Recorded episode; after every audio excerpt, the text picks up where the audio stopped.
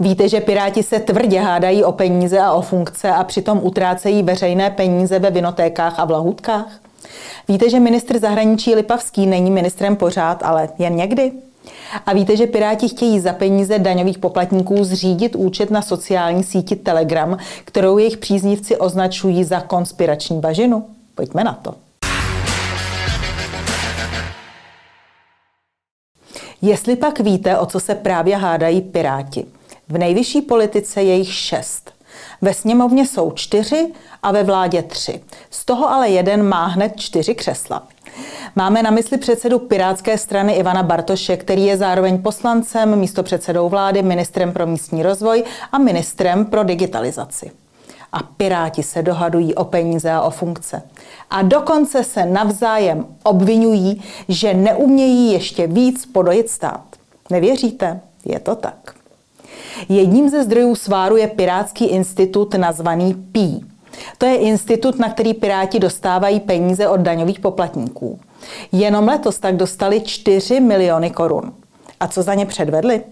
Jak se mi říkají, proběhlo 11 akcí, vydali 20 článků a uveřejnili 5 videí. Natočili například seminář Redefinice znásilnění nebo seminář na téma Green Deal, naděje nebo slepá ulička. Pokud je o práci, tak se v Pirátském institutu PI moc nepřetrhli. Ovšem pokud je o utrácení, tam je pohled na transparentní účet zajímavý. Představte si, že Piráti evidentně nedali na radu Markéty Pekarové Adamové, aby si koupili svetr. Ale koupili si přímo top. A za peníze institutu, tedy za peníze daňových poplatníků, pirátstvo vesele nakupuje v liberských lahůdkách, ve vinotéce víno hruška nebo v salaterii Ugo.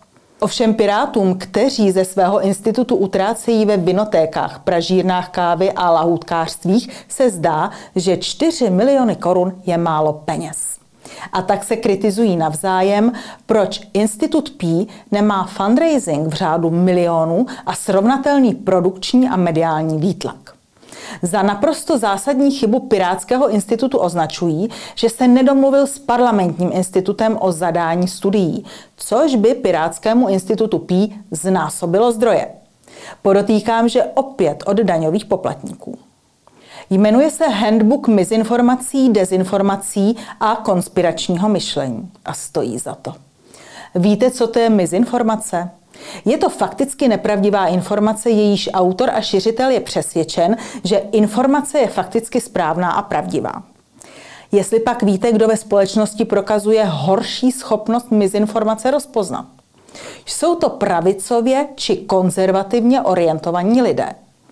A tady se Pirátům podařilo uhodit hřebíček na hlavičku. Vzhledem k tomu, že Piráti vládnou s pravicovou ODS a s konzervativními lidovci, zdá se, že vědí přesně, o čem mluví.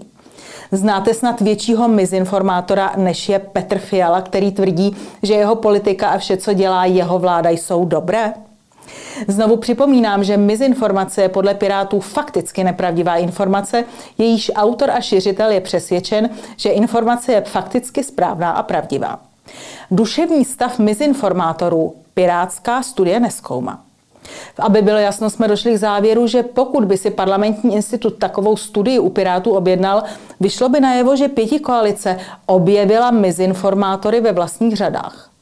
Politiků, kteří šíří fakticky nepravdivé informace a ještě jim věří, je totiž plná vláda. Institut P tedy Pirátům odbornými studiemi peníze nevydělal.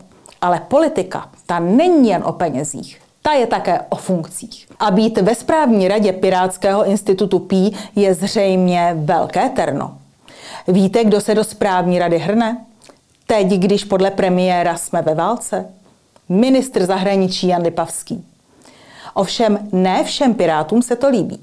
Připomínají, že ministr je zároveň v Pirátském republikovém výboru a že nebude mít čas problémy institutu řešit.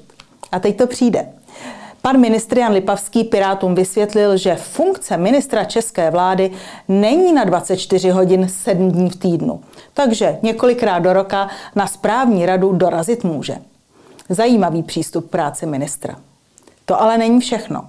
Pirátský institut PI má na příští rok smělé plány. Například se přeložit do češtiny knihu Jak řídit vládu, kterou napsal poradce bývalého britského premiéra Blaira.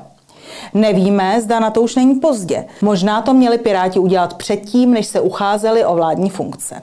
Dále, Institut P má také v plánu za peníze daňových poplatníků natočit desítky videokastů a pořádat semináře pro 50 a více lidí. A pozor, máme zde prudké vybočení z pěti koaliční ideové čistoty. Pirátský institut P plánuje vytvořit kanál na Telegramu. To je sociální síť, která je nejoblíbenějším komunikačním prostředkem Rusů a Ukrajinců. A bývalý ředitel nadačního fondu nezávislé žurnalistiky Josef Šlerka, který promlouvá na pirátských demonstracích a kandidoval za Piráty do Rady ČTK, říká o Telegramu, víte co? Že je to extremistická a konspirační bažina. Tolik tedy malý vhled do současné pirátské duše.